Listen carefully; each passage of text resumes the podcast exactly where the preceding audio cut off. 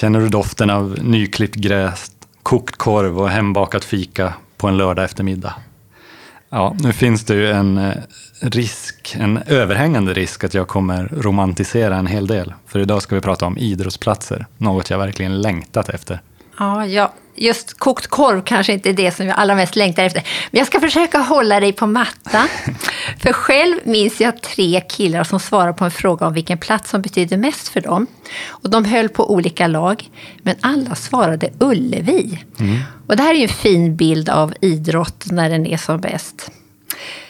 Jaha, men nu har ni kommit till Göteborgs stadsmuseum alldeles egna podd, En kvart om Göteborg. Jag heter Ylva. Och jag heter Christian.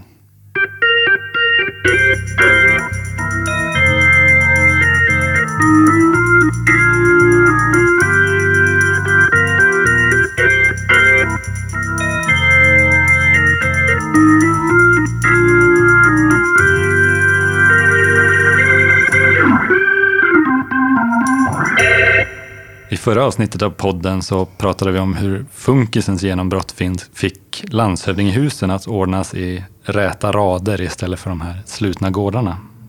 Har du, Ylva, tänkt på att eh, det vid många av de här områdena ligger en idrottsplats? Ja, kanske inte direkt, men vad tänker du? Ja, vi kan ta några Göteborgs exempel. Eh, till exempel så ligger såväl Majvallen, Gamlestadsvallen och Överåsvallen vid sådana här bostadsområden med lameller av landshövdingehus. Och det gjorde också den gamla Rambergsvallen, mm. där idag vad heter den? Bravida Arena ligger. Mm. Och det här är ju ingen slump, Nej. kan vi säga. Nej, det är det inte. För nu tror jag att jag vet vart, jag vet vart du är på väg. Jo, Så. rakt in i folkhemmet. Yes. yes. Eh, jag har ju läst om hur Socialdemokraterna under 1930 och 40-talet började lyfta fram medborgarna istället för att prata om klass som de gjorde tidigare. Mm. Och där är ju idrotten viktig och börjar bli en riktig folkrörelse. Eh, något som Per Albin Hansson framhöll som central för demokratisk fostran och ett sätt att överbrygga klassklyftorna. Ja, man kan ju här säga att Socialdemokraterna här, vid den här tiden såg det som ett sätt att föra samman de här olika samhällsklasserna som fanns. Och därför så la man ofta den här typen av enkla idrottsplatser i samma funktionalistiska stil alldeles intill de här bostadsområdena. Och på grund av det så har vi här i Göteborg många väldigt fina men rätt enkla idrottsplatser för främst fotboll och friidrott från 1930 och 40-talet.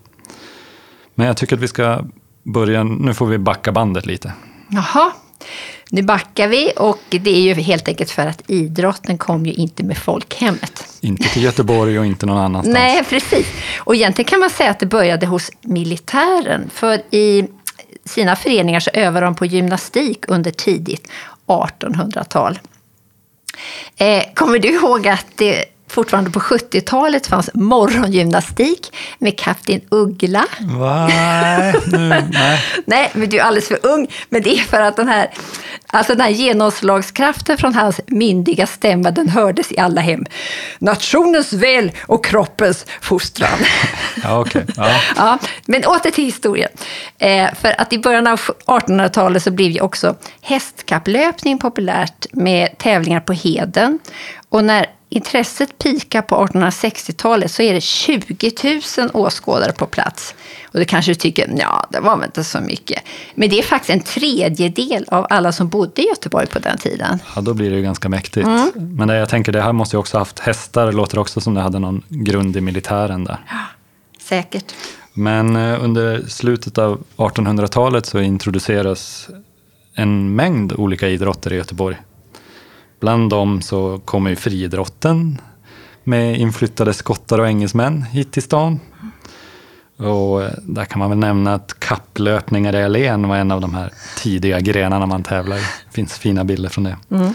Eh, och 1883 så bildades föreningen Lyckans soldater. Och i den så fostrades en av Göteborgs riktiga tidiga superstjärnor i idrott denna Erik Lemming. Han tog totalt fem OS-guld. Eh, alltså en lite rolig grej om honom är ju att han på olympiaden 1906 fick pris som spelets vackraste idrottsman. Eh, alltså, jag har tittat på något OS och jag har inte sett något sånt här idag. Alltså, nej, jag tror det här var rätt svårt. Och man kan säga skönhetsidealen har ju ändrats. Den här karln, han har ju utstående öron, en sån här farbrormustasch och så tävlar han iklädd vita strumpbyxor och gubbkeps. Mm.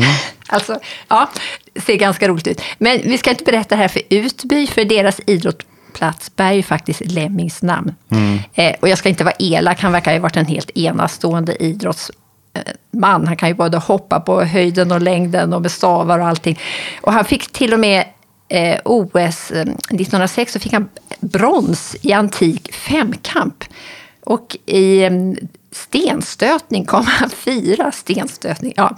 Hur som helst, en allstar var han helt enkelt, denna Erik Lemming, född i Haga. Ja, det får vi säga. Mm. Men vad jag skulle komma till med att de här idrotterna får fäste i stan i slutet av 1800-talet är ju att det då också, alltså de behöver ju någonstans anläggningar att träna och tävla på. Mm. Det funkar kanske inte med bara allén. Eh, och nu efter det här så börjar ju faktiskt eh, sådana anläggas runt om i stan. Två tidiga exempel vi kan lyfta är ju Balders hage i Örgryte och Velocipedklubbens idrottsplats på Tegelbruksängen. Det är ju idag där Nya Ullevi ligger. Mm. Men nu får du ju inte glömma bort fotbollen. Nej. För tillsammans med friidrotten så blir ju den tidigt en av de stora idrotterna. Och den första fotbollsmatchen på svensk mark den spelades ju här i Göteborg mellan ÖIS och Lyckans soldater. Och året var 1892. Ja, så det stämmer ju. Jag ska aldrig mer glömma fotboll. Aldrig mer, aldrig Nej. mer. Och just fotboll och friidrott var ju två idrotter som ofta kunde samsas på samma yta.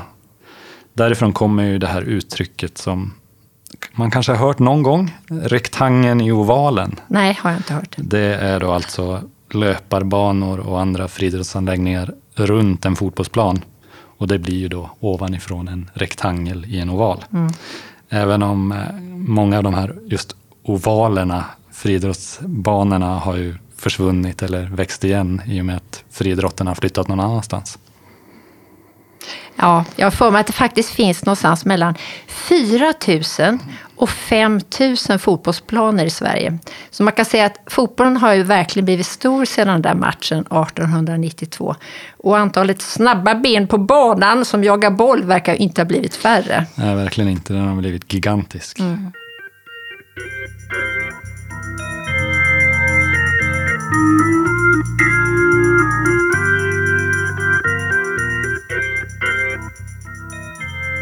Mm. För en stund sedan så pratade vi om OS. Och jag tycker att vi inte får glömma bort att de här återupptagna moderna olympiska spelen som börjar 1896, tror jag. Att det blev en stor inspiration till att anlägga pampiga idrottsplatser. Mm. När vi är här i Sverige så kanske det framför allt är de olympiska spel som hölls i Stockholm 1912 eh, som har stått som inspiration. Och då, där finns ju fortfarande den rätt häftiga Stockholms stadion kvar från mm. de spelen. Mm, ja, den är fin. Mm. Ja, och eh, i Göteborg så har vi en pampig motsvarighet när staden fyllde 300 år. Eh, och nu pratar jag förstås om Slottsskogsvallen som byggs då med sina torn och tinnar. Alltså det måste vara den vackraste idrottsplatsen i den här stan. Mm. Och så de här fina höga träden som växer, det är nästan som en liten minipark faktiskt. Ja, den är ju absolut en toppkandidat på en sån lista, absolut. Mm. Eh, och med den, alltså den byggdes ju 1923 då till firandet av 300-årsjubileet. Eh, och med den så fick ju verkligen idrotten ta plats och bli en typ av ikon för staden med den här idrottsplatsen. Eh, och det fortsatte ju sen med Nya Ullevi från 1950-talet och är väl egentligen något som går igen idag när det förs diskussioner om en ny arena i Göteborg. Och kanske också i andra typer av, vad ska jag kalla det, skrytbyggen. Kanske. Ja, det kan du kalla det. I, i, inför diverse mästerskap på olika platser runt jorden. Mm. Ja, jag tycker vi släpper det här med skrytbyggen och pampighet och kanske återvänder till de här lite enklare idrottsplatserna vi börjar med. Ja, men det kan vi göra. Tillbaka till korv och hembakat fika Yes! menar du? Yes. Ja, nej men eh, idrotten blir ju som mycket annat med tiden allt mer folklig och är ju något som börjar i de högre samhällsskikten och sen till slut blir något som är för alla. Eh, och jag läste någonstans att fotboll var den viktigaste kulturella uttrycket för arbetarklassens män i England på 1900-talet. Och så är det ju fortfarande. Det går inte att tänka på England utan engelsk fotboll. Liksom. Nej, det hänger ihop, verkligen. De här, det finns verkligen fina sociala sidor av idrotten där idrottsplatserna blir en mötesplats för alla. Ja, precis. Inte bara för några utvalda. Och idag lyfter man ju också fram idrotten som en fungerande del av integrationen. Ja. Allt oftare. Jag tänker också att det är någonting med idrottsplatsernas, främst kanske fotbollsplanernas öppenhet. Eh, i, som ett rum i staden, tänker jag. I, I höstas så spenderade jag några timmar på Majvallen i jobbet en vardags eftermiddag. Eh, och en av de sakerna som slog mig då var hur mycket spontanidrott som pågick där. En helt vanlig dag, utan vare sig tränare eller domare. Det var bara ungdomar som hade kul med en boll och umgicks. Ja, det är roligt att se faktiskt. Och det kan man se på basketplaner och bollbanor också runt om i hela Göteborg. Jag tänker det är så oerhört viktigt med den här typen av platser som inte kostar någonting egentligen. Och där vi kan, eller det kostar givetvis för, genom vår skatt, men, men det är ändå för människor kan bara, kan bara lätt ta sig dit. Och där kan vi få, liksom, förutom då frisk luft och leka med bollen, så är det ju det här med motion. Det är ju bra. Mm, det är ju det. Även utan boll. Även utan boll. Ja, det får, vi säga. Ja. Ja. Det tycker vi ju nu, att det här med motion är bra. Mm. Därför tycker jag att det nu är på sin plats att lyfta idrottsfienderna, idrottsfienderna ur historiens glömska. Idrottsfiender, vilka Ja. var de? Ja, vilka var de? Nej, men eh, I slutet av 1800-talet och början på 1900-talet så kom ju som vi sagt massor med för svenskar och göteborgare nya idrotter fram. Och med det behovet av platser att vara på som vi har pratat om. Och alla var ju då inte lika övertygade om idrottens förträfflighet kan man säga.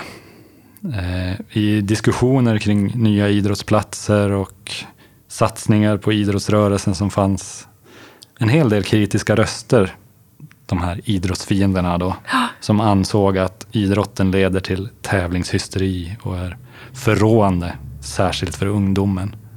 Det där kan man ju faktiskt känna igen från en del från dagens diskussioner när det gäller tidig elitsatsning eller de här föräldrar som beter sig på läktarna till knatteidrotten och bara står och garmar. vid- Ja, precis. Men det är inte all idrott. Nej. Så är det ju. Nej. Men eh, ja, man kan väl säga att med tiden så blev ju motståndet i allmänhet mot idrott nästan obefintligt kan man väl säga. Det är klart att det finns de som fortfarande inte tycker om idrott eller talar emot den ibland, men nej, de är inte många. Eh, men de här idrottsfienderna, de nämns däremot i en liten tidningsartikel vi har läst från 1949 då Majvallen invigdes. Mm. Ja, det är lite kul. För den säger också, och nu så citerar jag.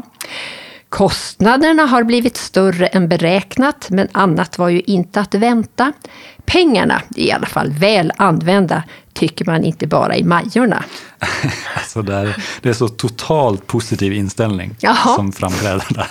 Ja, det är liksom inga, inget depp. Man kan säga som tur var så kom en stor del av pengarna från statliga bidrag. Genom sådana här beredskapsarbeten som var sådana arbetsmarknadsprojekt som gav arbetslösa möjlighet till arbete. Mm, det var ett ganska vanligt sätt att finansiera de här idrottsplatserna som vi har pratat om från den här tiden. Och kanske lindrade också ilskan hos våra vänner, eller våra fiender, idrottsfienderna. Men det får vi nog faktiskt aldrig veta. Men jag tänker att en idrottsplats är ju så mycket mer än just banor och platserna för idrott. Alltså jag tänker, här finns omklädningsrum, kiosker av olika slag, läktare och klubbstugor. Och de är ju i lika hög utsträckning platser där det sociala livet kring idrotten utspelar sig eller tar Mm. plats. Ja, jo, men det är jätteviktigt tycker jag. Mm. Tänker bara på alla de här födelsedagsfester och annat firande som Göteborgs klubblokaler har använts till. Jag har till och med varit på ett sommarbröllop i en av dem som var jättetrevligt. Mm. Men tänk om väggarna kunde tala. Nej, jag tror faktiskt inte jag kan tänka mig det ens. Eh, eh, just nu vill jag faktiskt, jag vill bara gå och se en medioker match och ta en kokt med bröd snarast möjligt. Vi ses på närmaste idrottsplats. Tack så mycket för att ni har lyssnat idag. Ja, tack så mycket.